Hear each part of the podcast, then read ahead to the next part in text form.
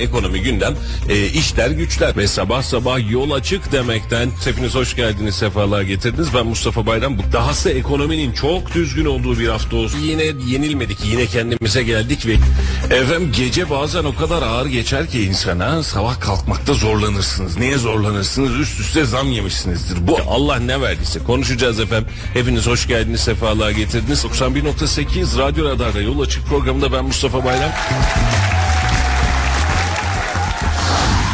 Radyo Radar Yol Açık başlıyor. Efendim hayırlı sabahlar ve günaydınlar diliyoruz hepinize. Hoş geldiniz, sefalar getirdiniz. 91.8 Radyo Radar'da ve Kayseri Radar'da sizlere ulaşıyoruz. Yol açık da bu sabah da sizlerle beraberiz. Bölgenin tek haber radyosunda ve halen iddia ediyoruz Kayseri'den çok dinlenen sabah programında. Çünkü bu saatte başka sabah programı yapanımız yok sağ olsunlar. Sizlerle beraberiz. Bugün yine bir farklılık yaptık. Dün de size Ankara stüdyolarından seslenmiştik. Bugün de yine Ankara stüdyolarından vekillerimize biz gidiyoruz. Baktık onlar burada yoğun meclis çalışmaları. Biz de onları Ankara stüdyolarımıza ağırlayalım dedik ve yayını size Ankara'da ulaştırıyoruz. Stüdyo konuğumuz AK Parti Kayseri Milletvekilimiz Sayın Doktor Murat Cahit Çıngı. Efendim hoş geldiniz. Hoş bulduk. Teşekkür Sizleri ediyorum. görmek güzel. Gözümüz aydınlanıyor. Çok rahatlıyoruz. Dün akşamdan da öyle bir tweetle başlamışsınız zaten. Tweet'i de ben sabah gördüm. Bir saat erkenden çıkayım ne olur ne olmaz. Hakikaten bu saatte program olur diye soruyor insan bazen. Evet, öncelikle e, burada olmaktan, sizlerle olmaktan Ankara'da çok mutluyum. E, Ankara stüdyolarınızda hayırlı olsun. Sağ olun. E, seyircilerimize de bu güzel haberi vermiş olalım. Hakikaten çok butik, çok keyifli, tarz bir e, yayın stüdyosu olmuş. E. Allah hayırlı, bereketli işler versin. Güzel haberler vermeyi nasip etsin Tamam sizlere. Valla haberler size bekliyorum. Siz ne kadar güzel verirseniz biz o kadar güzel vereceğiz muhtemelen itibariyle.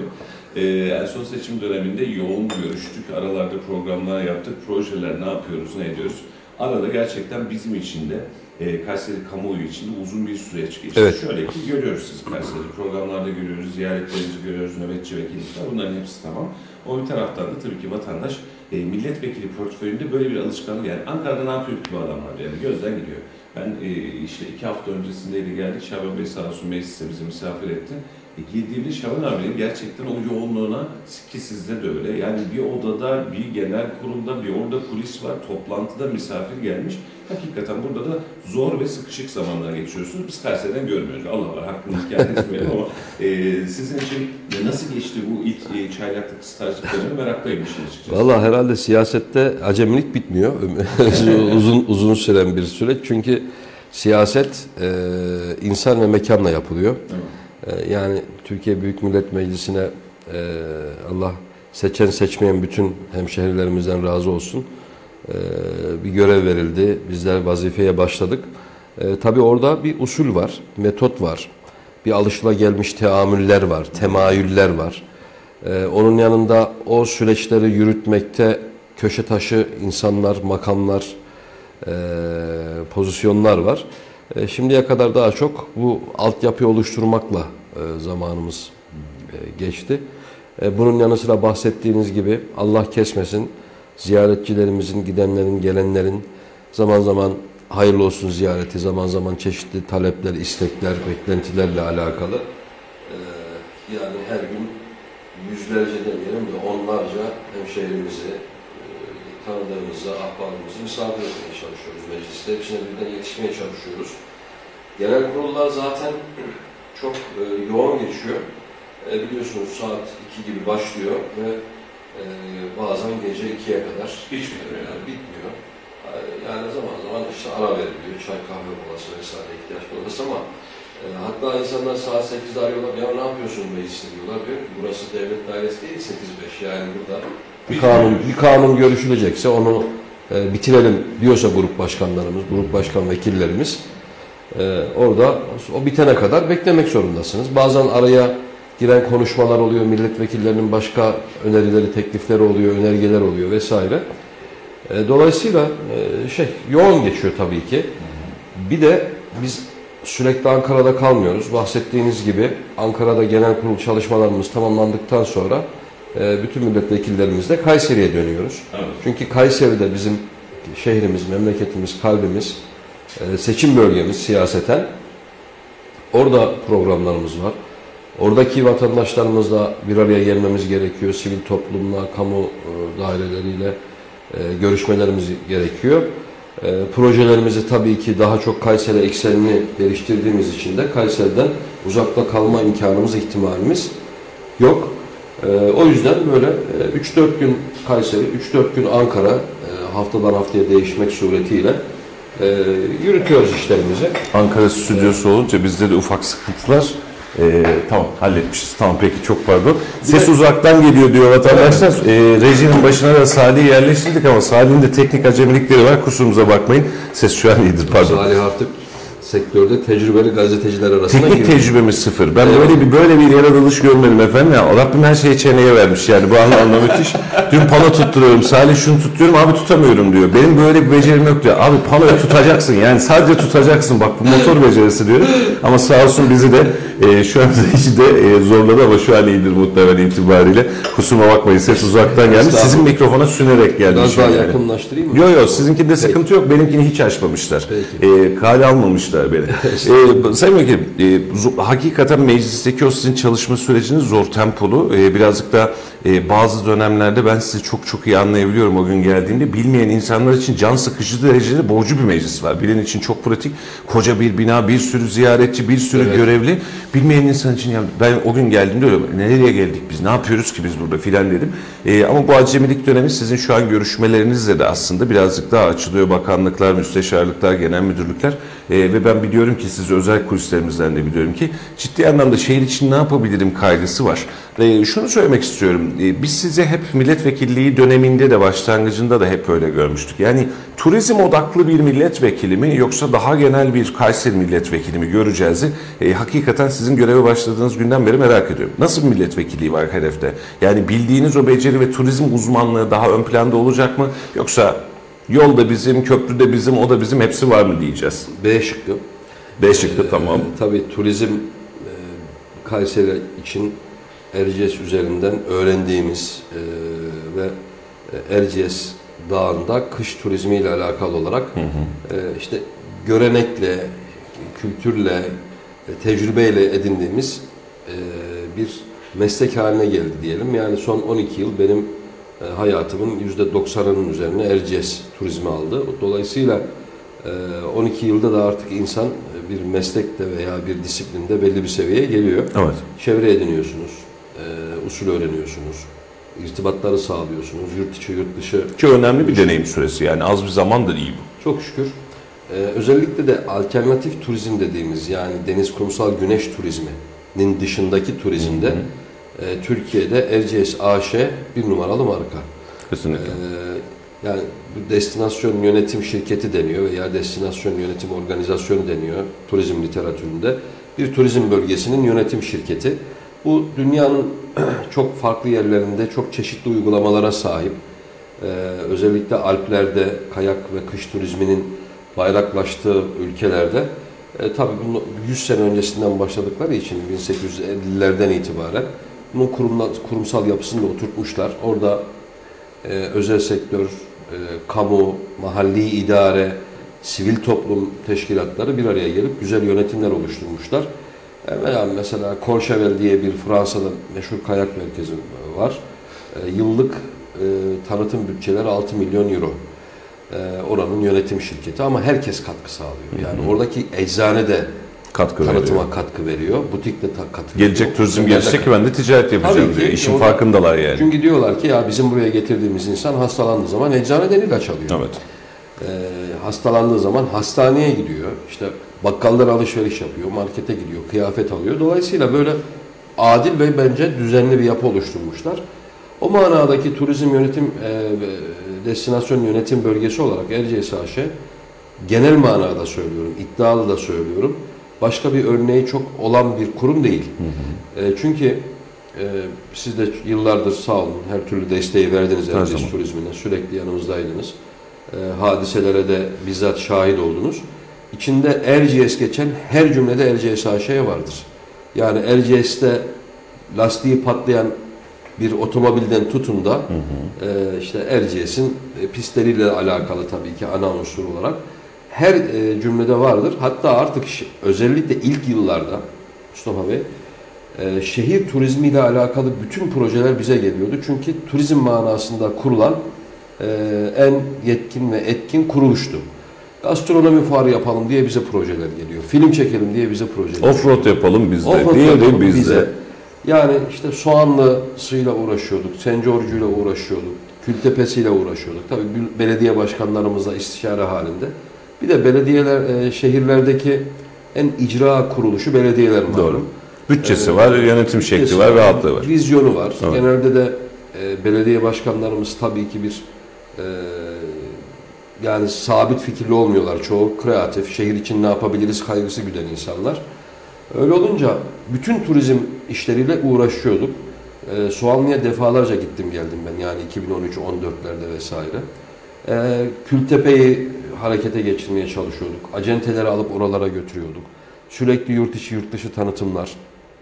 Uluslararası bazda katılmadığımız e, global marka haline gelmiş fuar kalmadı.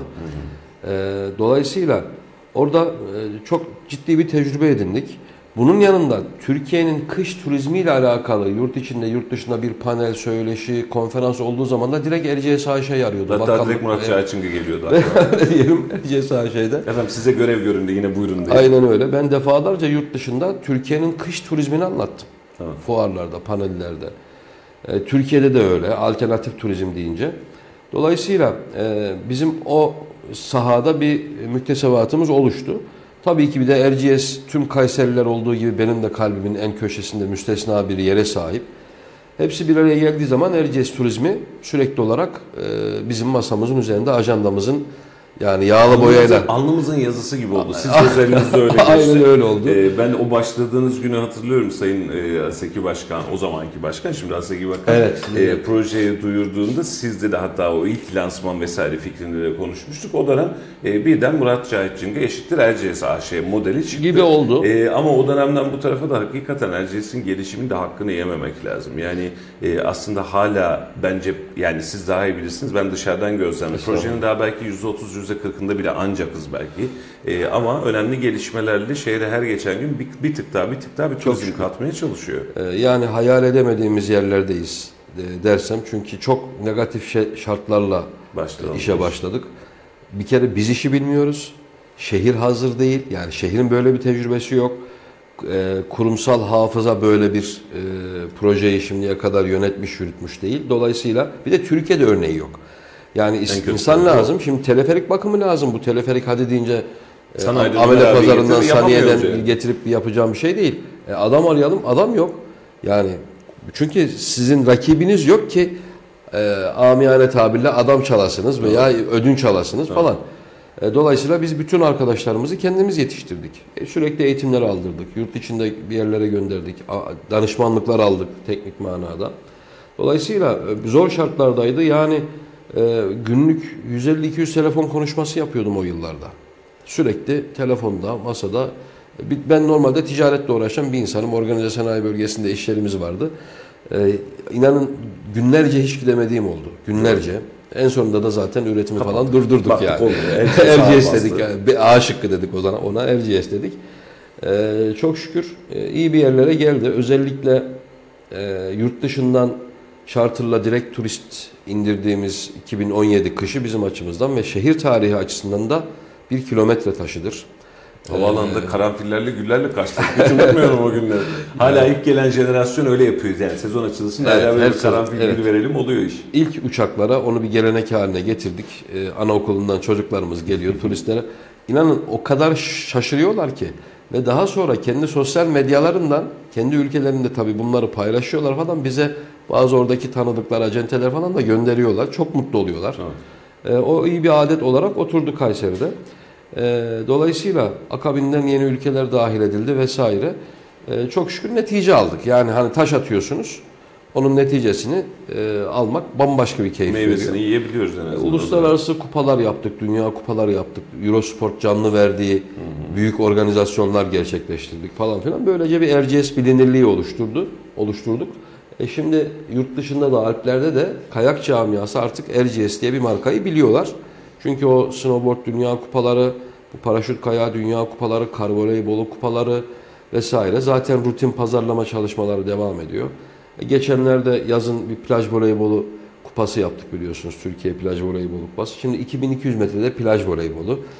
Yani e, böyle insanların dikkatini çekecek şeyler Kışında olursa... mı yapsak acaba? Kışın kar voleybolu yapıyoruz biliyorsunuz. Yok plaj, plaj diye ısrar etsek de onun için diyorum. A- yabancı medyada böyle 2 dakikalık, 3 dakikalık Erciyes haberleri çıktı. Tek esprisi 2200 metrede yapılması. Yoksa plaj voleybolu dünyanın her, yerde yerinde var yapılıyor. zaten. Dünyada ilk defa dağlarda plaj voleybolu yapılıyor falan diye. Böyle egzantrik şeyler yapmaya gayret ettik mümkün olduğunca.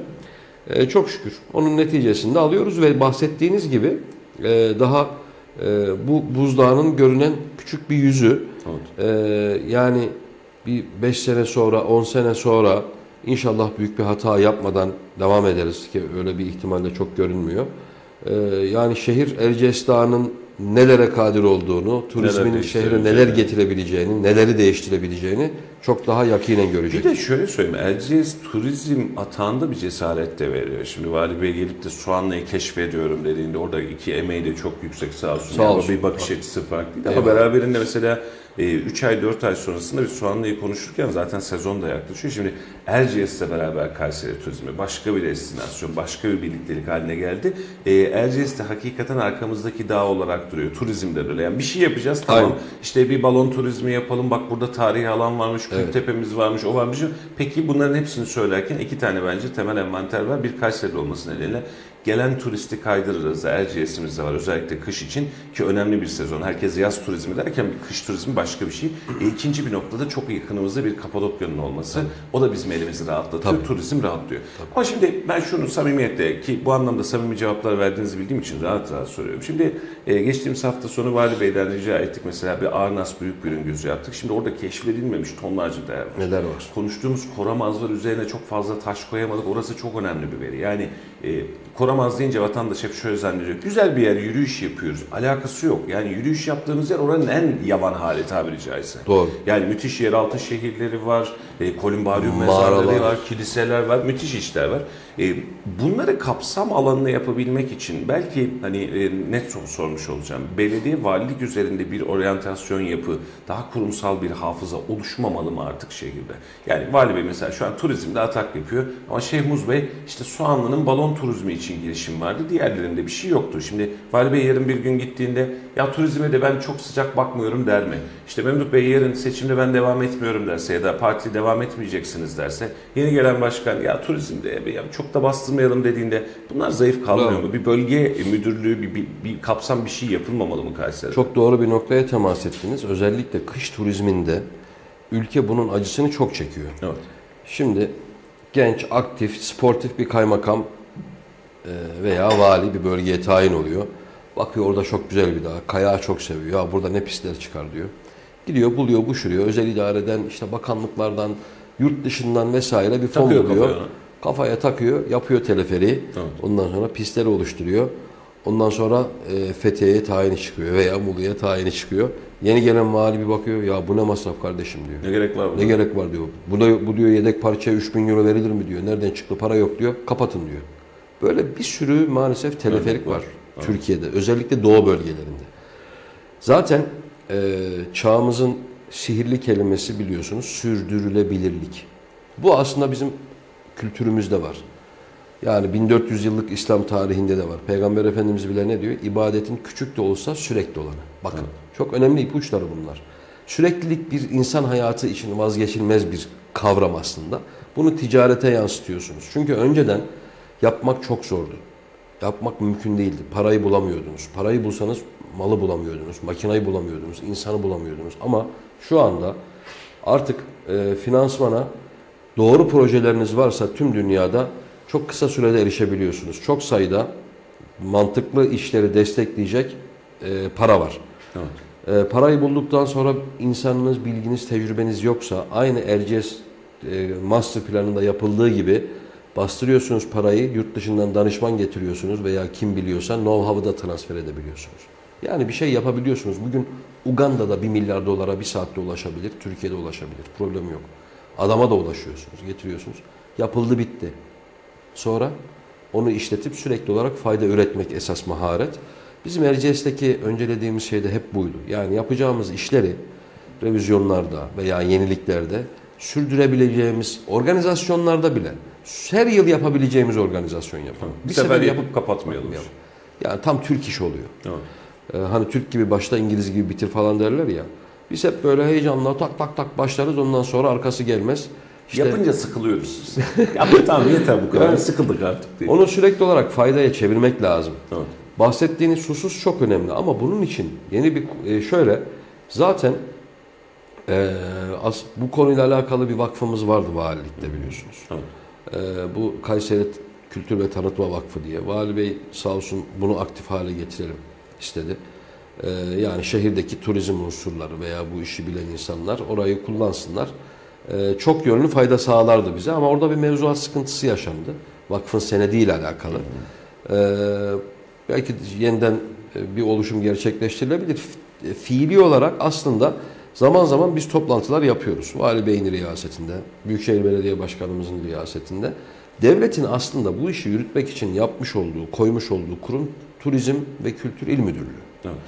Bu kurumun esas maksadı e, tabii ki onun içerisinde kütüphanesinden tutun da müzelerine varıncaya kadar birçok şey var ama hepsi turizm unsuru. Bunları sürekli olarak e, çalışır halde tutmak. O da insan kaynağıyla alakalı bir şey. E, dolayısıyla e, şu andan itibaren aslında şehirde turizm öyle bir içselleştirildi ki sanki şehrin vizyonu haline geldi. Sağ olsun buradan tekrar şükranla yad edelim. Sayın Valimizin devlet adına bu işe sahip çıkması, vizyoner, Cesaret Atak. verdi her şeyin. cesur bir şekilde hareket etmesi başkanlarımızın elini güçlendirdi. Zaten o işte Erciyes Master Planı'ndan itibaren şehirde sürekli bir turizm hareketliliği var. Belediyelerimizin çok önemli bir kaynağı e, turizme tahsis ediliyor. Ya Keykobadiye Sarayı şimdi ne alakası var? İşte Büyükşehir Belediye'mizin destekleriyle yürütülüyor. Kültepe Kaniş kazısına Büyükşehir Belediye'miz destek veriyor. Evet, müzesini bileyim, yaptı şimdi. Müzesini yaptı. Bakanlığımız orada bir Asur Mahallesi oluşturdu. Müthiş bir şey. Yani benim ya içinde kanayan yara Kültepe Kaniş gibi aslında her gün bir uçak yabancı getirmeye değer bir Değerimiz var. değerimiz var. Ama Yer altında duruyor. zayıf. 75 yıldır devam eden kazı var. 24 bin tablet çıkartmışız. Dünyada eşi menendi yok. Ve bu tabletleri ben göremedim. Müzede görebiliyorsunuz ancak Evet. 3-5 tanesini. E, bö- Böyle bir bu ha almışsınız 50 milyon doları yakıp sobaya atmışsınız. Ha burayı böyle bırakmışsınız. Doğru. Onun için e, biz de çok ilk günden itibaren uğraştık. Çünkü ha biz Erciyes turizminden sorumluyduk ama bizim oraya gelen turisti başka götüreceğimiz yerlere ihtiyacımız vardı. Yani şehir adına çalışıyoruz. Belediye kamu işletiyor orasını. Ya belediyelerin maksadı sürekli olarak şehirde bir, e, bir katkı sağlamaktır. Şehre bir şeyler getirmektir. Erciyes turizm planında ana maksadı ekonomik, ticari. Yoksa gelsin millet burada kaydıralım ayağını gibi bir kaygı olamaz yani. Oraya gelen insan şehre nasıl katkı sağlar? Bunun planını yapmamız lazım bizim. Hedef de buydu zaten. Evet ben şey yani hep bu örneği de veririm. Ee, yani işte Erciyes'te oteller niye bu kadar pahalı bilmem şu. Ya turizm geziye gelen adamın cebindeki parayı çekme zanaatidir. Öbürü geziye girer. Gelir gezer yani. Ona tesis yapmaya da gerek, Gerek yok. Takılsın gitsin adam. e, biz yabancı gelmiş. Evet. İstanbul'dan ekonomik durumu son derece büyük bir patron gelmiş, bir bilmem CEO gelmiş mi? Niye ödemesin ki yani? Niye otele diyorlar ki ya işte 3 bin liraya otel satıyorlar. Ben 3 bin dolara satsınlar diye uğraşıyorum diyordum. Onların kar etmesi lazım. Çünkü bizim oradaki modelimiz tamamen özel sektör üzerine kurulu. Evet. Be- belediye olarak bakın otel işletmeciliği yok, restoran İki, işletmeciliği. üç tane kafesi var. Kafe var o şey da. yok. O da Mümkün olsun da vereceğiz de veremedik. Hayır ihale ettik. O zaman ilk başladığımız sene 3 sefer ihale ettik. Cesaret edemedi insanlar. Evet. Kardan adamı e, tam Tekir'de. Ondan sonra kış geldi. Özasaki Bey de dedi ki ya ne yapalım? Biz. Boş durmasın bari biz girelim işin içine dedi. Çok da isabet etmişiz aslında. Çünkü orada regülatör görevi yapıyor. Kaliteyi çok yükselttik. Yani Salih e, Özgöncü de buradan şükranla analım hakikaten. Çok güzel hizmet üretiyor. Fiyatlar Güzel, çok güzel fırın mamulleri çıkıyor. Fırınlar muhteşem, ızgarası harika. İşte pasta, e, kete, simit ne varsa. Ya arabaşını bile çok güzel yapıyorlar. Tavsiye ederim yani. Ben hani o konularda Gelin biraz hassas bir gidelim. e, damak lezzetine sahibim. Arabaşı konusunda vesaire. Kayseri lezzetlerinde. Yani unlu mamuller, mantımız, makarnamız falan orada yenir. Her yerde yenmiyor malum. Evet. Zor bir ürün çünkü mantı. Yapılması kolay bir şey değil. Dolayısıyla Ee, bizim ilk başladığımız sene 2011-2012 kışında e, sucuk ekmek 50 liraydı. Biz geldikten sonra 15 liraya düştü. Kaytur sayesinde, oradaki kardan adam sayesinde. Ben de bu fiyata ürün var deyince diğer Tabii. işletmeciler düşmek Dolayısıyla dolayısıyla yani şehirdeki yiyeceğiniz fiyatlara daha da yemeye başladı insanlar. Dolayısıyla hem kayakçı olan hem olmayanlar rağbet göstermeye başladı. Bu bir te- kar topu gibi yuvarlanarak geldi. Bence sen büyük problemlerimizden bir tanesi kayakçı olmayanlar. Şimdi mesela geçtiğimiz bu ayda değil mi herhalde belediye meclisinden plan bütçeden çıkmıştı. İşte e, Evet. yeni e, tarifeler. Biz her sene aynı muhabbete alıştık artık. Vatandaş Ya. diyor ki bu kadar olur mu fiyat lanet olsun biz gelemeyeceğiz mi filan. E, şimdi kendince baktığı taraf haklı bir itirazım yok. Yani arada bir de ben de gideyim Erciyes'te bir teleferiye bineyim bir yukarı doğru çıkayım. Kayak da yok ama belki kiralayayım. Hani olursa çocuğu tamam bu bir istek. Bu bir ihtiyaç anlıyorum ama şimdi fiyatlar endeksinde de ciddi anlamda kamuoyunu yoruyor. Yani %70 fiyat zammı olmuş diyorsunuz. Adam diyor ki ben çok zam olmuş diyor şimdi kendince haklı. Kendince ama burası haklı. e, bir kamu işletmesinin ötesinde bir şirket. Yani kar edebilmesi gerek, e, piyasayı tutması gerek, dediğiniz gibi şehre para ko- koyması gerek. Şimdi teleferiye biz o fiyatı almayalım. Ben bunu hani e, bizimki çok e, soru yorumdan biraz da yoruma doğru da dönüyor. E, ben teleferikten o fiyatı almıyorum. Tamam almadık. O teleferiğin bakımı geldi. Ne yapacağız? Erciyes ödesin. Nasıl ödeyecek? Erciyes belediyeden para istesin. İyi de o para benimdi zaten. Ben bilmediğim teleferiğin parasını ben ödüyorum. E, binen ödesin Bravo. canım kaç liraysa ödesin Çok doğru yani. bir denklem. Çok doğru bir denklem. Bütün bunlara rağmen dünyayı araştırsın insanlar. Evet. Ee, yurt dışında günlük bilet, teleferik bileti 50 Euro'dan başlar. 80 Euro'lara kadar çıkar. Amerika'da 100 dolardan başlar bakın günlük bilet. Bu sene alınan yeni fiyatlarla 300 lira civarında bir şey. Yani 10, 10 euro dolar. bile değil. 10 dolar. Yani bu Türkiye'de de öyle. Günlük bilet Uludağ'da herhalde 900 lira falan gibi. Erzurum'da ki bizim orası da kamu işletmesi ona rağmen ona yakın bir fiyat. E bizde bu fiyat ya 3 3000 lira 3000 küsür lira veriyorsunuz sezon boyu Biniş yapıyorsunuz. biniş yapıyorsunuz. Su değil. Adamın bir günde bineceği rakamı siz sezonluk Biz veriyorsunuz. sezonluk Evet. veriyoruz. Yani özellikle yabancı turist için şimdi çok biz e, acente misafir ettik. Yani ben bıraktığımda 2200 civarında yabancı acenteyi Erciyes'e getirmiş, anlatmış, gezdirmiş idik. E, türkü söylemiyorum biz, yurt dışından gelen. E, onlar işte 20'li 25'li gruplar halinde gelirler. Çoğu zaman da ben onlara slaytlarla sunumlar yaparım falan. Fiyatlar konusuna geldikleri zaman emin misin falan diye sorarlardı bana ve birbirlerine ya bu adam deli midir falan diye bakışlarını görürdüm acentelerin.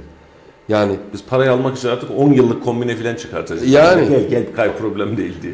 bu bize şöyle bir avantaj sağladı. Özellikle yabancı turist dünyayı bildiği için Evet. e, bir ailede bir aile ferdinin sadece bilet farkından total e, tatili çıkıyor. Yani yurt dışına gitmese Erciyes'e geldiğinde sadece bilet farkından düşünün 4 kişilik bir aile işte 50 Euro'dan günlük bileti düşünün. Bizim oradaki fiyatı düşünün. Sadece biletle teleferikle kayakla da bitmiyor. Bu adamcağız kahve içecek. Şimdi 5 Euro'dan aşağı su içemezsiniz Avrupa'da. Bugün 5 Euro 150 lira. Kayseri'de, Erciyes'te iki kişi orta halli bir yemek yiyip kalkıyor. Bir pide yiyor. Yanına bir ayran içiyor. Kalkıyor. Karnını doyuruyor. Doyuruyor. Yani çay falan zaten sentle biliyorsunuz yani. Kahve, kola nedir yani 10, 1 euro bile değil. Ee, dolayısıyla bütün bunlar Dünyada etkiliyor. da zaten genel şöyle oturuyor. Ben arkadaşlar da bizim şimdi piyasada öyle oturuyor. Mesela ucuz yemek yiyorum dediğinde dünya standartı 5 euro, 5 dolar, 5 euro civarında ucuz yemek yedirir. Şimdi biz mesela dolar kurundan dolayı bazen şoklanıyoruz. 150 liraya yemek mi olur diyor. Ya aslında bu ekonomik standart, dünya standartı. Biz şöyle Evet. 80-90 liraya yemeye çalıştınız o 2 euroluk yemek kıvamına e, doğru dönmüş Tabii oluyor. öncesinden çok çok çok ekonomikti. Ben de o zaman diyordum ki ya bu ülkede bir gariplik var diyordum. Yani 10 yıl raftaki fiyat değişmez mi? Hani Yani. sürekli kullandığımız bazı ürünler var. Çok ilginç diyordum ya bu yani cennet gibi hayal edemediğimiz günler falan. Çünkü biz 90'lardaki enflasyonist ortamda işte ha, Şimdi de işte yaşıyoruz. yaşıyoruz. Onu sahnesi ya, yani e, benim e, İstanbul'da okurken evden üniversite e, başladığımda 90 yılında 400 liraydı. 95'te mezun olduğumda 400 bin liraydı. Evet. Yani bin kat artış falan. Onlar yaşadığımız için enflasyonsuz ortam falan. Tabii vatandaşımız da ona alıştı. Hepimiz alıştık. Ondan sonra da gelen zamlara e, tabii itiraz ediyor. Yalnız şöyle bir şey de var. Kamu hizmetinde Mustafa Bey biz e, yani şunu gördük ki ne yaparsanız yapın İnsanlar hep daha ucuzunu istiyorlar. Hatta Bedavasını istiyorlar. ilk yıl ilk yıl e, Sayın Özhaseki Bakanım dedi ki ya bu sene dedi şey yapalım bu sezon insanlar görsün dağda yapılanları Erciyes'i e, teşhis etsin anlasın diye bedava yaptık. Teleferikler bedavaydı. Bir sürü mail gösterebilirim hala duruyor arşivlerimde. Oraya geldik bir sucuk ekmek ikram etmediniz. Ha, Evet. biz gelecektik otobüs göndermedi. otobüs de vardı gerçi o dönem. Otobüs de vardı. Yani e, biraz da bu işin standartını Ben bozmamak burada aslında lazım. şöyle düşünüyorum. Ben ulaşım konusunda da bizi yayınlarda bunu konuşuruz Sayın Vekilim. Ee, mesela ulaşımda da çok ciddi bir sübvansiyon yapıyoruz belediye bütçesine.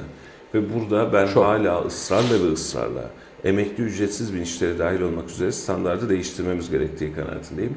Örnek veriyorum siz toplu taşıma kullanıyorsunuz ben kullanmıyorum ama bir de belediyenin bütçesi benim bütçem. Başka bir yerin bütçesi değil. Verdiğimiz vergilerle bir bütçe. Şimdi bir bakıyorsunuz e, normalde 20 TL olması gereken ulaşımı 10 lirada tutmak için çaba sarf ediyoruz. Ben diyorum ki niye çaba sarf ediyoruz?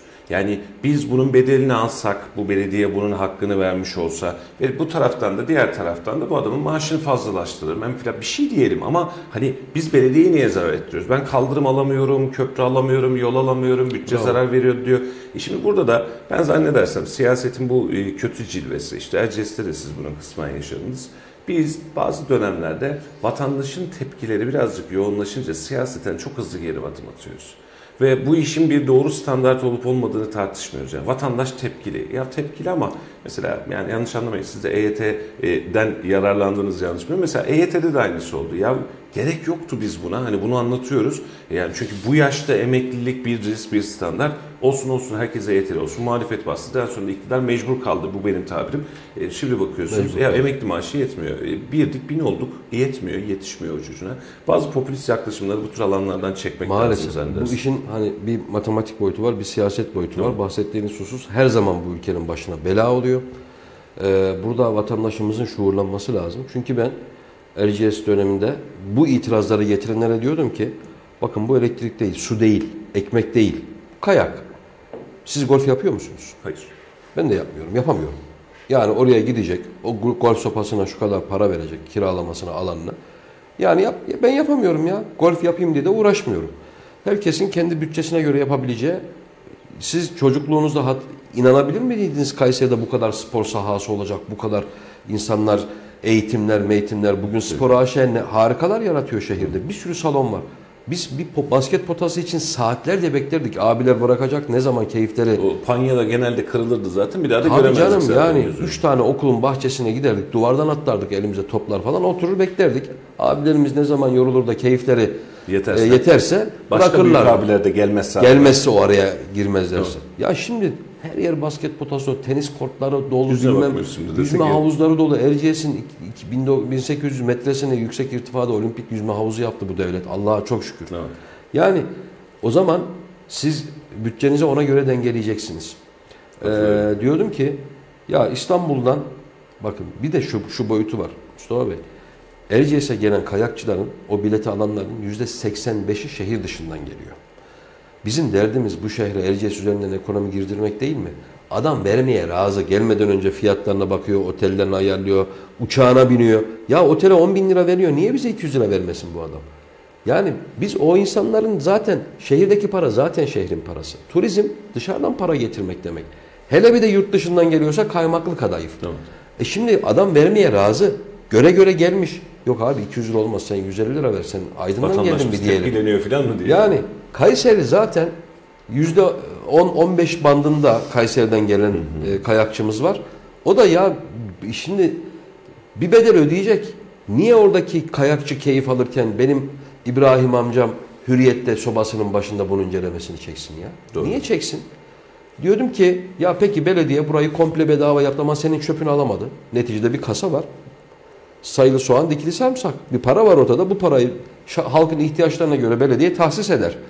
Yol yapar, su getirir, çöpünüzü alır. Bunun idrakını vatandaşa vatandaş yani gerçekten mesela hiç elciyesi çıkmamış kayak yapmış mesela onlarca kez elciyesi çıkmıyor. Ben bende kayak kültürü yok sevemiyorum da. Arkadaşlar da çok istedi sevemiyorum derken Şart spor değil. sevmiyorum değil. Bilmiyorum oradan Şart keyif almadım. ya. Şimdi diyorum ki mesela ben kayak yapmıyorum. Siz de kayak yapıyorsunuz. E ucuza bineceksiniz. Abi ben senin kayak paranı niye ödeyeyim? Evet. teleferik bakımını niye ödeyeyim? Bana mı dert Geldin öde paranı. Yani bu çünkü keyif işi dediğiniz Yani- yani hayatsal bir mecburiyet bu olmazsa karnımız aç kalır değil mi? Bilmiyorsun. Öde abi o zaman parasını Tabii. yani. Bir de şöyle hani belediyenin sübvansiyon sistemini kıyaslayacak olursak ulaşımın sübvansiyasının bir mantığı var. Siz de onu sübvanse eden bir vergi mükellef olarak ya öğrenci, gariban işte otomobili olmayan adam otobüste gidiyor diye kendi kendinize bir teselli mekanizması kurarsınız. Evet. Ama Erciyes'te keyif için kayak yapan, üstünde 15 bin liralık montla, ayağında işte 15 bin liralık kayakla Ayakkabı. o işi kullanan adamın oradaki keyfini siz ödemek istemezsiniz. Ödeme- sosyal sorun. ödememeliyiz de zaten. Öde- Yani ödememelisiniz, ödemek de istemezsiniz. Evet. Ama ya garibanın suyuna destek olayım, garibanın ulaşımına destek Burada, olayım burada, denebilir. burada şunu da söylemek isterim e, yeri gelmişken. E, yerel siyasetçiye de burada bir yük düşüyor. Muhalefet dahil olmak üzere. Mesela e, geçtiğimiz günlerde biz de geçtik haberin aynısını. Şimdi %70 ise ya %150 de olsa yani bu alınan rakam Erciyes HŞ'ye gidecek. Erciyes HŞ bu bakımları yapacak. Ha şunu sorgularız ondan sonra. Deriz ki ya Erciyes HŞ ne yaptın sen bu kadar parayı kardeşim? Bir anlatsana bize. Yani nerede bu para? Hani de üstüne bizden para mı istiyorsun filan diyebiliriz bu fiyatlarla ama biz bu modelde şunu yapıyoruz. Zam vurgusu çok rahat diyor. Yani diyoruz ki mesela yarın yakıta bir 5 lira daha zam gelecek. Tamam gündemiz. Hani bu kısımdan da bu polis, popülist yaklaşımdan çıkıp hatta tam tersine muhalefette keşke şurada desek efendim Erciyes'in maliyetini hala biz niye ödüyoruz? Çarpı 2 yapmalıyız fiyatları Bravo. dese, iktidar muhalefet bir araya gelse, kamu e, yararı için ve memleket yararı için bu çıksa çok güzel olur da e, denilecek çok şey için birazcık kültür zamanına ihtiyacımız Peki, var sanırım. açtığımız bahisten Buyurun. Erciyes'e girdik çıkamadık. Evet Erciyes bizim ana gündem maddemiz tabii ki. Çünkü Erciyes'in ile özdeşleştiğimiz için isim olarak zaten yatırımcı hala beni arıyor. Ee, işte orada bir projesi olan beni arıyor. Orada bir sportif faaliyet planlayan beni arıyor. Ondan sonra vatandaş beni arıyor. Ya bilet fiyatlarını ne yapacağız bilmem bir şey. Otel var mı falan. O, o bizim e, artık kaldı üstümüzdeki elbise gibi şerefle taşıdığımız, seve seve taşıdığımız bir elbisemiz. Onun dışında şehrin muhtelif problemleri var. Evet. Yani radikal problemleri Kayseri'deki bir buçuk milyon insanın hepsi zaten Farkında. telaffuz ediyor, farkında. İşte hızlı tren çok şükür şantiyesi kuruldu inşallah Yerköy'den bağlantıyla gelecek ve Kayseri'den durmadan Ankara'ya hızlı tren başlayacak. Otoban sıkıntımız var bununla alakalı. Bakanımız nezdinde e, bizler Ulaştırma Bakanı dahil birçok görüşmeler yaptık ondan sonra. E, şehirde neredeyse 75 bin üniversite öğrencisi var. Bu gençlerin talepleri var. Bu gençler bizim zamanımızda lafını çok sevmiyorlar.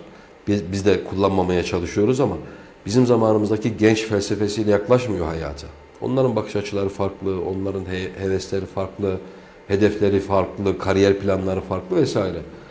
Ee, dolayısıyla bu gençlere yönelik e, işte milli eğitimin sıkıntıları var. Şehrimizde çok ciddi bir işçisizlik problemi var. Bakın işsizlik problemi olarak isimlenilmesi çok yanlış. Nitelikli işsizlik problemi. Nitelikli niteliksiz Mustafa Bey. Yani nefes alsın yeter diyor e, Şu an fabrika sahibi müteşebbislerimiz. Yete- nefes alsın yeter. Ya şu kalem alsın şuradan şuraya koysun. Bunu bile bulamıyoruz diyorlar. Doğru. Benim tanıdığım işçisizlikten hattın bir tanesine kapatmış üreticiler var. Adam bulamıyoruz diyor. Servisleri yazıyorlar artık. Bizde asgari ücret Bizde de 15 bir iş ilan sayfası var biliyorsunuz. Biz de oradan nabzı tutabiliyoruz. Şu an son arkadaşlarla yaptığımız ve şu an yaklaşık sadece bizdeki kapasite itibariyle söylüyorum. 5-6 bin tane nitelikli niteliksiz personeli kaldırabilecek bir yapı Buyurun. var. Adam yok. Yani Buyurun. olsa bir 5-6 binden Buyurun. tam çalıştırırız Buyurun. diyecek halde. Yani gençlerimizin tabii ki herkes rahat ister. Herkes konfor ister. Herkes yattığı yerde maişeti temin edilsin. Çalışmadan kral gibi yaşasın ister. en Yani büyük isteğimiz. hepimizin bu insani bir şeydir ama özellikle gençlerimizin hayata tutunurken eee, kendilerini bir takım çilelere hazırlamasını öğretmemiz lazım. Evet. Yani biz de geçtik bu tezgahtan. Yani bizim zamanımızda KPSS falan da yoktu. Üniversiteyi bitirdiğiniz zaman devlette biraz da referanslarınız varsa iyi bir yerlere girebiliyordunuz. Ben hiç düşünmedim mesela. O kolaycılığa kaçmak istemedim kendi adıma. Şimdi hem devlete sırtımı yaslayayım diyeceksiniz. Ondan sonra da ya ben burada çalışmak istemiyorum. Benim işte e, erkek kardeşim Elazığ'da yaşıyor. Beni oraya tayin ettir diye uğraşacaksın. Olmaz. Devletin bir yerde ortopedist ihtiyacı varsa, bir Orada yerde de fazlası varsa orada oradaki fazlalığı oraya vuracak. Doğru. Bu ben olabilirim, siz olabilirsiniz. Devlet bunu anlatmaya çalışıyoruz vatandaşa ama hiç kimse e, makro plandan bakmıyor, tepeden bakmıyor.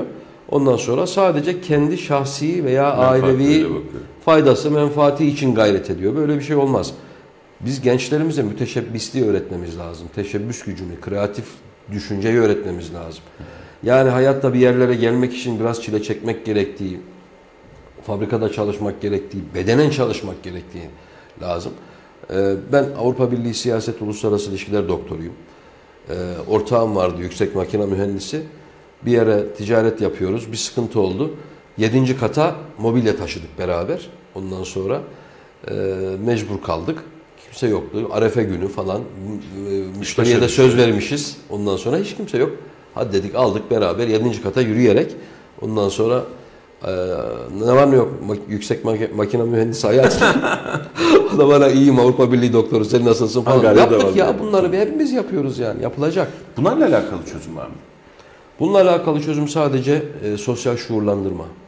Evet. Başka yapacak bir şey yok. Şimdi aslında yapacak şey bir radikal çözüme girersek üniversitelerin bazılarının kapanması lazım, teknik eğitimin yoğunlaşması lazım, e, desteklenmesi lazım. Bunlar çok devlet politikası olarak belirlenecek şeyler. Bizim milletvekili olarak bunları sadece ilgili yerlere üretip Anlatma. ve bir şeyler yapmaya gayret etme. En azından elimizdekini kolay erişebileceğimiz kimler var? Üniversite öğrencileri var, lise öğrencileri var. Herkes üniversite okumak zorunda değil. Bakın ben defalarca videolar çektim, defalarca programlara, panellere katıldım. Yani dil öğrenmiyor insanlar ama gidiyor illa bir yerde e, okul. Ve ondan sonra da bana diyorlar ki ya benim kızım diyor işte e, tıbbi dokümantasyon mezunu, iki üniversite mezunu.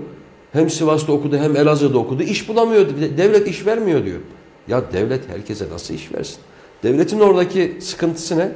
O insanı okutmayacaksın. O bölümü hiç açmayacaksın gerekirse ya da kapasitesini Veya azaltacaksın. ya 500 kişi lazımsa ülkeyi 500 kişilik açacaksın. Hukuk fakültelerinde yaşadık işte geçtiğimiz dönem. Avukatlar çıkınca bir daha avukatlık için bir daha sınava gireceğiz. Hukuk fakültesi mezunu olmak yetmiyor. Bu böyle oluyor. Getirdik. Böyle Evet. oluyor. Ama 1960'larda 70'lerde de işte makine mühendisi çıkana direkt fabrika müdürlüğü teklif ederlerdi. Niye? Yoktu. Tabii tabii tabii. Bollaştığı zaman ondan sonra ilave İşte katmanlar meşhur geliyor. öğretmen liseleri öğretmen yetiştirdik. E, Öğretmen Aman yetiş- hızlı gelsin Tabii diye. tabii liseden öğretmen yetişti. Denk Daha gelsin. önceki döneme gidin. Benim rahmetli anneannem 1915 mezunuydu. Babası Çanakkale'de şehit. Okuma yazma biliyor diye öğretmenlik teklif etmişler. Okuma yazması var diye. Biliyorsa anlatır. artık İşte ilkokul Çünkü yok. Niye? Yok hiç Personel yok. 1920'ler 30'lar düşünün yani. Yok bir şeyler artıyorsa değeri düşer. Ben burada emeğinizin olacağından, bu meclise gelirse oylayacağınızdan bu anlamda çok müşteriyim ama ben şehrim adına da şunu söylemek istiyorum. Bunu birçok yerde söyledim. Geçtiğimiz günlerde Vali Bey'le de aynısını konuştuk, Şaban Bey'le aynısını konuştuk. Şehrin halihazırdaki istihdamı buna çevirmek için ara kurslara, ara motivasyonlara ihtiyacı var. Bu anlamda da sizlere görev düşüyor. Yani şimdi biz ilanlardan görüyoruz. Bir forklift operatörü olsa neler neler yapacağız. Ya mesela 20 tane olsa 20 tane, kaynakçı 50 tane, 100 tane olsa gelecek. Şimdi bizim o vasıfsız dediğimiz personel gittiğinde diyor ki ya ben 11.400 lirayla maaşla mı başlayacağım diyor. Onun için tüm kadrajı değiştiriyor. Diyor ki ben KPSS'yi kazanayım, memur olayım, 22-23 alayım. Şimdi biz bunu kaynakçı yapsak belki 18-20 alacak zaten. Ama o kaynakçı yapmak için aradaki bir şeye ihtiyacımız var ve bunun da kurgulanması lazım. Ben şehrim adına bunu e, siz Kayseri Milletvekili olarak sizden talep ediyorum. Ne olur bunu yaşatalım. Çünkü işte forklift lazım. Tamam bir kurs açalım, bir eğitim açalım. 3 ay mı sürüyor, 4 ay mı sürüyor? İşletmeciler desek ki şu an işletmeciler organize biliyorsunuz iç içesiniz zaten. Hem size kaynakçı vereceğiz ama 2 ay 3 ay boyunca bunu e, yerinde eğitim yapacak. Parasını siz ödeyeceksiniz. Maaşını da vereceksiniz bu adamın deseler ona da razılar. Yeter ki gelsin diye. Mustafa Bey devlet o kadar çok destek veriyor ki. Evet. Vallahi inanılmaz. Ben, Kullanmasını bile. ben meslek liselerine, Milli Eğitim Müdürlüğümüzle beraber çırak okuluna gittim. Ee, dedim ki diğer milletvekillerimiz neler düşünüyor falan. Daha şimdiye kadar hiçbir milletvekili gelmedi ki dediler. İlk defa bir milletvekili geliyor buraya dediler. Çırak okulumuz gezdik. Devletin verdiği imkanları değerlendirdik. Ya çocuk lise 1'e teknik olarak başlıyor ve 4 gün sanayide çalışıyor, bir gün okula geliyor. Evet. Sigortasını yapıyor devlet. E, asgari ücretinin yanlış hatırlamıyorsam üçte biri kadar maaş veriyor. Lise 2'ye geçtiği zaman bu oran artıyor. Lise 3'e geçtiği zaman bu oran artıyor. Lise sonunda galiba asgari ücret kadar devlet e, destek Maaş veriyor. Hem piyasada çalışıyor. De, maaşını destekliyor işverene. Hem çocuğa cep harçlığı veriyor. Bizde de var bir tane öyle bir personelimiz var. Hem çalışıyor. eğitim veriyor. Yani aslında ara kurslarda böyle ufak tefek sertifika programları olmalı. Ama zaten var. Belediyenin kaymekleri, Ondan sonra valiliğin açmış olduğu seminerler vesaire o kadar çok imkan var ki sadece talip olup buna kendinize bir e, gelecek biçmeniz gerekiyor. Herkes masa başında çalışamaz. Herkes bürokrat olamaz. Herkes kamuda çalışamaz. Kamunun buna e, gücü takati yetmez. Dolayısıyla ya burada tıkanma varsa siz de eğer e, yani çok iyi bir üniversite mezun değilseniz açık söylüyorum. Çok Ya- iyi bir bölüm mezun değilseniz Zorlamayın. Zorlamayın. Bugün organize sanayi bölgesinde aylık 50 bin lira maaş alan kaynakçı var. Evet. Aylık 50-60 bin lira maaş alan mobilya boyacısı var. Kapitonacısı Terzi var, tercisi var. Kapitonacısı var. Yatak kapamacısı var da var. Var da var. Yani illa oraya sırtım ya bu, bu bir şey göstergesi ya böyle pasiflik, gelecekle alakalı almama. ümitsizlik, risk almama, rahatsa uyuma, konformizm. Ya ben bir yere de- devlete kapı atayım. Ya şimdi bize malum çok sayıda iş talebi geliyor. Yani telefon görüşmelerimizin yüzde otuzu, kırkı abartmayayım. Görüşmelerimizin en az yüzde yirmisi, yirmi beşi İş talebi. İş benim talebi. olanı, iş benim ya benim iş. oğlana şimdi amcamla teyzem geliyor yazık. Ya özellikle nöbetçi vekil olduğumuz dönemlerde. Ya işte buyurun amca bizim oğlana iş. Oğlum kaç yaşında? 32 yaşında. Peki oğlum nerede amca? Ya oğlan işte dün ne şöyle de böyle. Ya oğlum gelip de bir orada partide kendini ifade edecek kapasiteye sahip değilse ben nasıl kefil olayım oğluna diyorum. Yanlış mı abi? Doğru. 30 küsür yaşına gelmiş bir adam. Yaşlı annesine babasına kendisine iş buldurtur mu ya? Ben bu adamı ne yapayım abi? O, o kadar aylak gezmiş ki artık anne babaya düşmüş kaygısı. Yani anne babaya kaygısı düşüyor. Bizim görüştüğümüz ya sen veli misin? İlkokulda mı çocuğun diyorum ya. Gelsin çocuğu bir tanıyalım. Kabiliyetlerini soralım. Nere mezunu? Vallahi meslek lisesine gittim ama terk Mezun etti. da olamadı. Kaçıncı sınıftan? Elektrikçi mi? Kaynakçı mı? Bizim eskiden öyle derler mi? Ne yapıyor? İhtaç diyor. Yani. Fon fonksiyonu da diyor. Valla ihtaç diyor. Ee, hemen bizden sonra da programımız var. Çok uzatamayacağız onun için programı. Ee, yerel yönetimler ve seçime yaklaşıyor.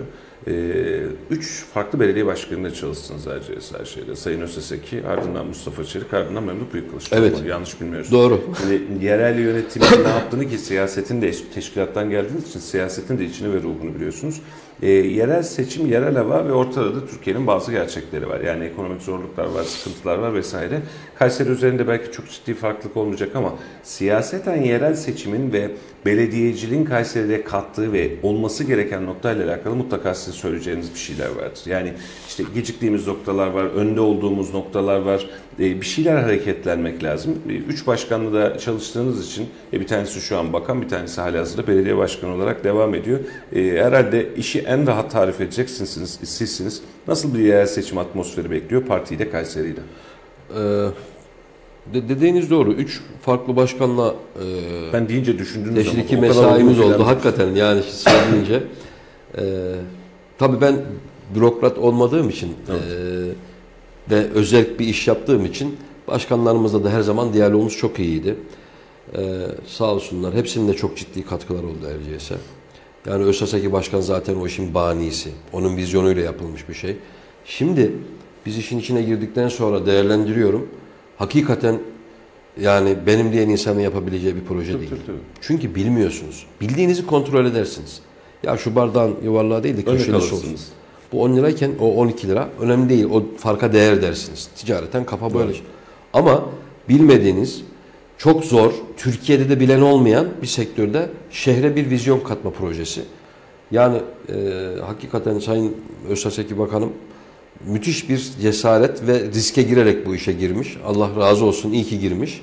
Ve işletilmeseydi yani onu işletmek de çok zor. Hakikaten yani ufak tefek birkaç şeyini söyledim size. Tabii, tabii, tabii. Ee, Bakkalı işletmek de zorluk çekiyorsunuz. Yani- Bambaşka bir projeden bahsediyoruz. bir de ya Türkiye'nin en negatif şartlarında çalışıyorsunuz. Bizim arkadaşlarımız Allah hepsinden gani gani razı olsun.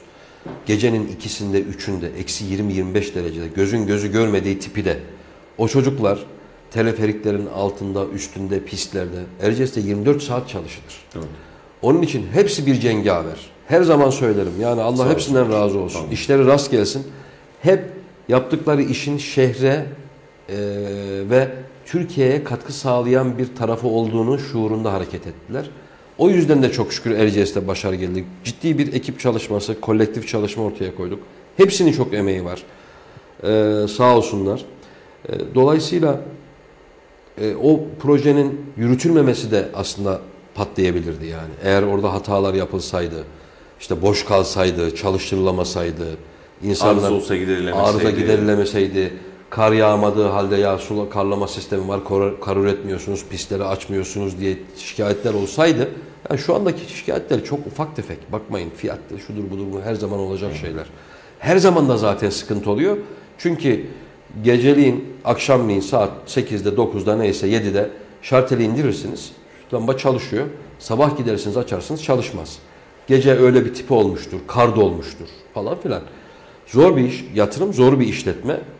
Ee, o Özsaseki Bey'in vizyonu sağ olsun bu şehre birçok alanda çok e, katkı sağladı. Ee, so- sonradan gelen Mustafa Çelik Başkanım o da pratikliğiyle, e, hızıyla, Esnaf da o tam. Esnaf tam ticari kafayla e, sağ olsun o da bizim birçok tamamlayıcı unsurlarımızda ödenek ayırdı, pazarlamaya çok destek oldu, reklamda çok destek oldu. O da o işleri çok iyi yürüttü. Memduh Başkanım mesela Yüksek İrtifa Kamp Merkezimiz projede vardı ama yıllardır girememiştik. Oranın startını verdi. Ondan sonra diğer e, sıcak su sondajında Temel vesairede aramalar. tam destek oldu falan. Ee, şehirdeki diğer turizm unsurlarına çok e, yani Erciyes'in mütemmim cüzü sayabileceğimiz e, işte Kültepe'de müze yapılıyor sağ olsun onun sayesinde. Soğanlı ya sürekli Büyükşehir Belediye'miz Evet. destek veriyor. Yani hepsinin de e, dağa ve şehre katkıları oldu. E, ama genel belediyecilik manasında baktığınız zaman e, ben e, üçünün de dediğim gibi ve bundan sonra gelecek başkanlarımızın önemli katkısı olacağına inanıyorum. Kim yaparsa yapsın bu işi. Ee, şeyin e, bu şehrin olması gerektiği yerde olmadığını hepimiz teşhis ediyoruz. Yani daha nasıl söyleyeyim e, modelleyebileceğimiz yurt dışından daha böyle özgün, daha estetik. Tamam altyapıda şehrin çok büyük sıkıntıları yok. Ufak tefek sabah akşam saatlerinde trafik tıkanıyor ama dün Konya milletvekilimizle konuşuyoruz. Diyor ki 10, dak- 10 kilometrelik yolu 40-50 dakikada gidiyoruz diyor organize sanayi bölgesine. Bizde çok şükür büyük aksaklıklar yok. Çok sayıda da yol açıldı bu arada alternatifler. Ama hani belediyeciliğin e, altyapısı e, ve altyapı hizmetlerini yürütmek şartıyla daha vizyoner projeler, daha dünyada ses getirecek farklı faaliyetler, yani markalaşma değerine Daha yönelik inovatif çalışmalar bakmak da gerekecek aslında yapılması sıyrılmak için. e, gerekecek. Evet. Şu anda herkes bakın Kayseri şöyle büyüdü böyle. Ya dünyanın her tarafı böyle büyüdü. Bakın Türkiye zaten öyle. Ya Muş'a gidin. Trabzon'a gidin. Antakya'ya gidin. Allah de- yani depremden sonra çok ciddi bir sıkıntı yaşıyoruz şu anda ülke olarak ama Türkiye'nin her yerinde müthiş gelişmeleri var. Her yerinde yol yapılıyor. Her yerinde işte sulama kanalları yapılıyor, barajlar yapılıyor. Allah'a çok şükür 20 yılda acayip bir kalkınma hamlesi gerçekleştirdik ülke olarak. Ama e, şehirdeki e, o vizyonu birazcık daha yukarılara taşımamız lazım. Daha 3-5 düzgün vites büyütüp en azından fark açmak Büyütüp, lazım. Yani kesinlikle yani Kayseri markasının olması gerektiği yeri iyice tayin edip ona yönelik hamleler yapmak lazım. Ee, inşallah şehrimiz için de ülkemiz için de önümüzdeki mahalli idareler seçimi e, faydalar, hayırlar getirecektir diye ümit ediyoruz. En azından İstanbul, Ankara gibi şu anda e, bizim AK Parti olarak kaybettiğimiz yerlerde e, ümit ederiz ki yine biz bizim e, kadrolarımız iş başına gelirler.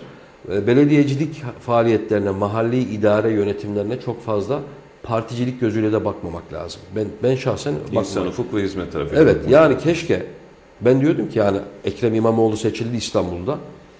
Ee, yok ya bu yapamaz, beceremez. Şöyle olacak, böyle olacak. Ya inşallah çalışsın da inşallah yani orası da Yunan toprağı değil ki bizim İstanbul'umuz. Burası bizim Ankara'mız. Olan üre- üretecekleri hizmet bizim vatandaşımıza gidecek. Eksik bıraktıkları sıkıntılardan bizim vatandaşımız muzdarip olacak. Dolayısıyla inşallah çalışsınlar ya. O da ada Ekrem soyadı İmamoğlu. Yani adam Agop değil. İşte Yunan Rum ismi değil yani neticede bizim insanımız. Önemli değil. Ama maalesef beklediğimizi bulamadık biliyorsunuz. Siyasi çalkantılarla hizmetten çok siyaset üretip dedikodu üretip e, yıllarını boşa geçirdi belediye başkanı. Ankara ve İstanbul bu anlamda e, çok net bir tablo, çok siyasi figür oldu. Çok. Yani bunu söylemek lazım. Çünkü belediyeye yani işte yarın seçime gireceğiz. Sizin de adaylarınız olacak, başka partilerin de adayları olacak. Efendim aslında böyle yapıyorlardıdan bir level ötesinde gerçekten projeyle, dinamizmle, elimizdeki bütçeyle daha ne yapabiliriz de bizim yola çıkmamız lazım. Ve benim de bu anlamda şöyle bir iddiam var. Burada bile gecikiyoruz aslında böyle bir e, ne yazık ki sistemsel bir zaafımız var. Ocak ayının başında bekliyoruz bir aday adayı çıksın bize projelerini atsın, anlatsın 3 ay diye. Ben de tam tersine siyasetçi öyle değil midir? Yıllarca teşkilatın içinde orada burada ST. Bu adam bir yıl öncesinden bize anlatmaya başlasın. Aday aday anlatmaya başlasın hatta. Çünkü o projeler, muhalefetin de projeleri e, karşılıklı birbirimize bir sinerji oluşturacak. Murat Bey diyecek ki ben böyle yapacağım, Ahmet Bey diyecek ki ben daha da böyle yapacağım. Verdiğiniz sözü en azından ilk denileni yaparız. Hiçbir şey olmasa Evet. şehir adına, memleket adına bir şey oluruz ama sistem ne yazık ki bizde işte parti belirledi, netlendi, hayırlı olsun dedi. Bunun öncesi kimse sesini açmıyor. E, bir, biri de sesini açınca de tamam bunu da seçelim o zaman diyorsunuz. Yoklukta gideri varmış gibi oluyor yani iş. Maalesef. maalesef. Bir, yani e, yanlış temayüller oluştu. Evet, ne e, yazık ki. siyasette. Dediğiniz çok doğru. Yani keşke açıklansa, şey olsa. Ya şimdi öyle bir şey ki işte hepimiz insanız. Yani e, ben başkanken siz aday oluyorsunuz. Bir sene öncesinden. Ondan sonra ben yatmaya başlıyorum abi. Nasıl o var diye. Nasılsa gelecek diyorum. Benlik bir şey yok. Seçime de girmeyeceğim. Ondan sonra dayımın oğlunu işe alıyorum. Halamın kızını bilmem bir yere genel müdür yapıyorum. Bütçe delik değişik. Bütçe, e, e, güç var. Güç var ama hız Kontrol yok. yok. Kontrol yok. Doğru. Bu da böyle çok Siyasetimiz, şey. siyasetimizin kanserleri desek herhalde. Maalesef. Bu, bu uğurları üzerimizden memleket için atmak lazım. O parti bu parti memleket için bunları toparlamak Ha, lazım. o zaman hep geliyoruz vatandaş şuuruna ermemiz lazım. Evet. Yani bir e, toprakta yaşayan insanla o topraktaki insanların en üst seviyedeki e, organize hali devlet. Evet. Bu ikisinin arasındaki da, bağı sağlayan şey vatandaşlık. Din değil, dil değil, etnik kimlik değil, mezhep değil. Vatandaşlık bağı. Vergi veriyorsanız vatandaşlık haklarından istifade edersiniz. En direkt bağ, Doğru link budur. şu. Vatandaşı bilinçlendirirsek aslında devleti Evet. bilinçlendireceğiz. Yani bu kadar basit. Bizim bu şeyi ama biraz önce değindiğiniz husus önemli. Her istediğini verdiğimiz zaman yani doğrusuna eğrisine bakmadan popülist yaklaşımlarla insanları sürekli pohpohladığımız zaman o şuuru oluşturamıyoruz. Kayseri'nin meşhur gömlek hikayesine dönüyor. Yarı parası yarı parası en son tamam bedava veriyorum al şunu da git diyor o zaman iki tane istiyor. tane. Bu işin sonu yok. Yani popülizmin gerçekten bir sonu. Bir yerden sonra artık bayıyor. E, nitelikli olan şeyimiz niteliksiz hale geliyor. Ona dikkat etmek lazım. Bekir'im sohbet çok güzeldi. Bir saat daha gitsek gideriz ama sizin bir programınız var. Çok da aramak istemem ama inşallah önümüze böyle en azından ayda bir bunu e, sohbet edelim kıvamında bize keyif Valla ben verir. Ankara'da e, Kayseri Adanın bizim şehrimizden büyümüş, gelişmiş, başarısını ispat Teşekkür etmiş ederiz. insanların da teveccüh gösterdiği bir oluşumun Ankara'da temsil edilmesine inanın çok gurur duydum. Çok mutlu oldum. Burayı görünce çok daha fazla sevindim. Sizi de tebrik ediyorum. Çok teşekkür ederiz. Ee, başarılarınız daim olsun. Hep Yolunuz, beraber. yolunuz Şehir açık olsun. Şehir için evet yol açık yolumuz. şehir için ne yapabilirsek. Sevgili izleyiciler, değerli Radyo Radar dinleyicileri bizim için keyifli bir sabahtı yola çıktı. Bugün Ankara stüdyolarında e, AK Parti Kayseri Milletvekilimiz Murat Cahit Çingil vardı. Konuşulacak çok konu var. Çok da notu var aslında. Hani bu, bu sorularınız da bir taraftan geliyor ama e, sohbet tatlı zaman kısa ama devam edeceğiz. E, Murat Cahit Çingil ile önümüzdeki dönemde yine otururuz, yine sohbet İnşallah. ederiz. Çok sabah erken almayalım. Bir dahakine akşam alalım. Siz de Hiç sabah problem yok. Ben erkenciyim Peki, zaten. dün tweet öyle atmışsınız bir saat erken çıkacağım diye. Efendim Laf Sokak'ta ile kapatacağız. Sokağa sorduk. E, asgari ücret tespit komisyonu yeni yılda geçerli olacak. Asgari ücret için ilk toplantıyı 1 Aralık'ta yapacak. Biz de Kayseri Sokağı'na sizce geçinebilmek için asgari ücret ne kadar olmalı diye sormuşuz. Laf Sokak'ta ile sizi baş başa bırakacağız ve şimdilik de veda edeceğiz. Yarın sabah yol açık Kayseri stüdyolarından Talas Belediye Başkanımız Sayın Mustafa Yalçın'la sizlerle birlikte olacak. Biz de yola revan olacağız. Sabah Kayseri'den size sesleneceğiz. Ee, yarına kadar kendinize iyi bakın efendim. Gün içerisinde yeni yayınlarla size tabii ki ulaşmaya devam edeceğiz. Ama yol açık. Bugünlük bu kadar. Yarın yeniden görüşmek üzere. Hayırlı sabahlar diliyoruz efendim. Hoşçakalın. Hayırlı günler. Millet kıvranıyor. İki kişi çalışıyor bir aile geçinemiyor. 18 bin olursa belki. milletin eline geçmeden o paranın en az yüzde yirmisi eriyi veriyor. Biraz da sermayeye, yandaşlara verene kadar halka vereceksin kardeşim. Yeni yılda geçerli olacak asgari ücret için ilk toplantı 1 Aralık'ta yapılacak. Sizce geçinebilmek için asgari ücret ne kadar olmalı? 30 bin lira olmalı. Her şey çok pahalandı. Geçim çok zorlaştı. Bugün en kötü ev kirası 10 bin liradan başlıyor. Bir asgari ücretin e, 12 bin lira olması e, çok yetersiz kalıyor. İşte keşke hiçbirine gelmese de bu şekilde sabit kalsın. Çıkıyoruz uzaya çıkıyoruz. Alım gücümüz çok düştü. En az 18 bin lira olacak ki normal bir geçim olur. Hayat çok pahalı. Bir peynir 180 lira olmuş, 200 lira olmuş. Bir çuvalın 400 iken 1000, 1000 lira oldu. Millet kıvranıyor. iki kişi çalışıyor, bir aile geçinemiyor. 18 bin olursa belki normal bir geçim olur yani. Dört dörtlük de olmaz. Ben iki tane üniversite okutuyorum, okuttum mesela. İkisine 12 saat çalıştım halde yetiştiremedim. Başka bir şey daha ne diyeyim? Hiçbir şey düzelmiyor. Daha herkes biri bin kat diyor. Bilmiyorum her şeyin hayırlısı diyorum. Ben başka bir şey diyecek bir şey bulamıyorum yani. Daha gittikçe pahalılaşıyor hayat. Aşırı derece. Bir kahvaltılık sadece bir kahvaltılık 2 milyar olmuş. Bir şey söylemeye daha fazla gerek yok. Bir kahvaltı 2 milyar olmuş. Bir tek, tek çalışan insan mümkün değil geçinemez. Kiralar oldu 15-20 milyar. Evler uçtu. Millet oturacak mı, yiyecek yiyecek mi? Asgari ücreti aldığı zaten millet kirayı veriyor. 8 milyar 10 milyar oldu kiralar. Geçim çok zor. Fatura hiç bırak. Zaten kirayı ödeyemiyor millet. Yani yemeyelim içmeyelim. Çok kötü durumdayız. Allah yardımcımız olsun. E, Asgari ücretin en az 25 bin olması lazım. Enflasyon malum. Piyasanın durumu da göz önünde zaten. Her gün paramız değer kaybediyor. Alım gücü azalıyor.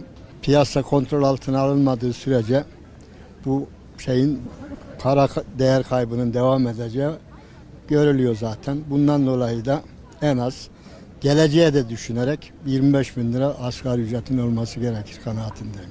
Piyasayı da kontrol altına almak lazım. Yoksa yapılan asgari ücrete yapılan zammın hiçbir anlamı kalmıyor.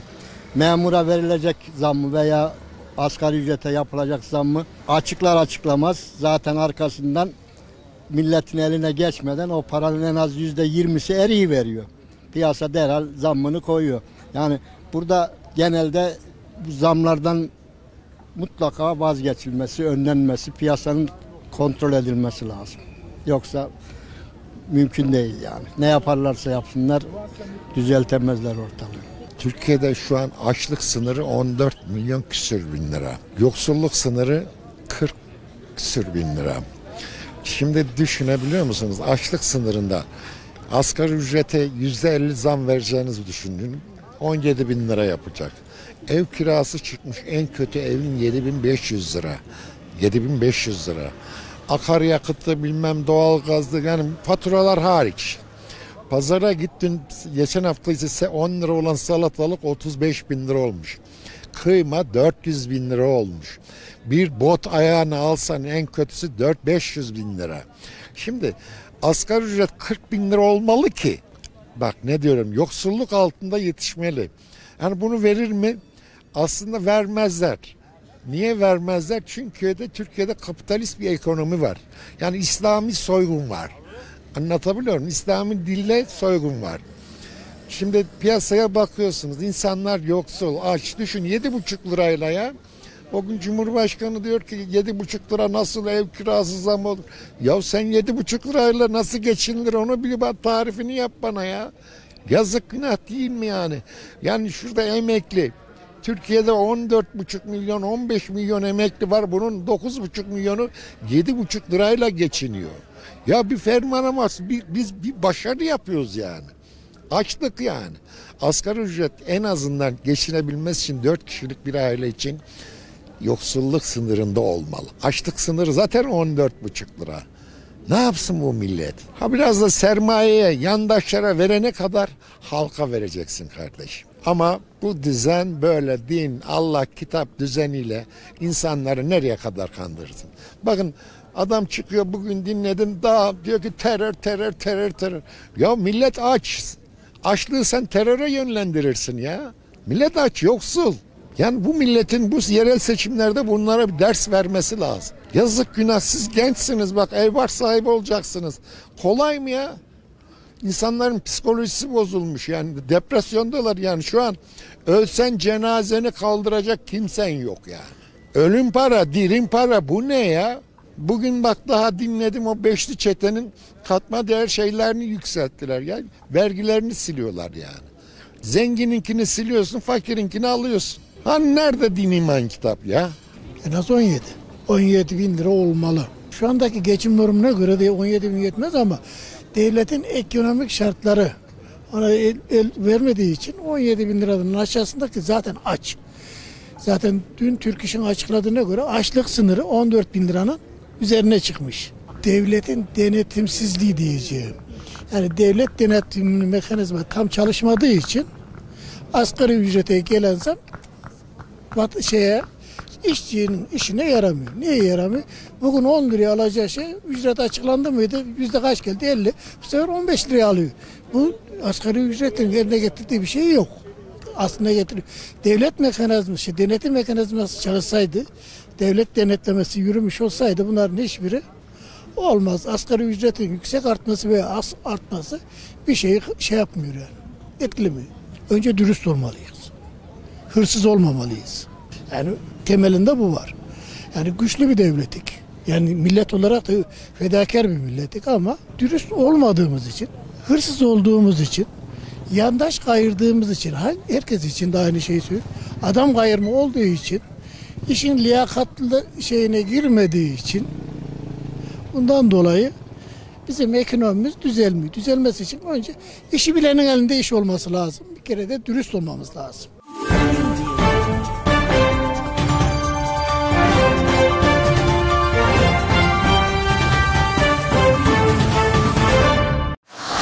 Radyo Radar yol açık sona erdi.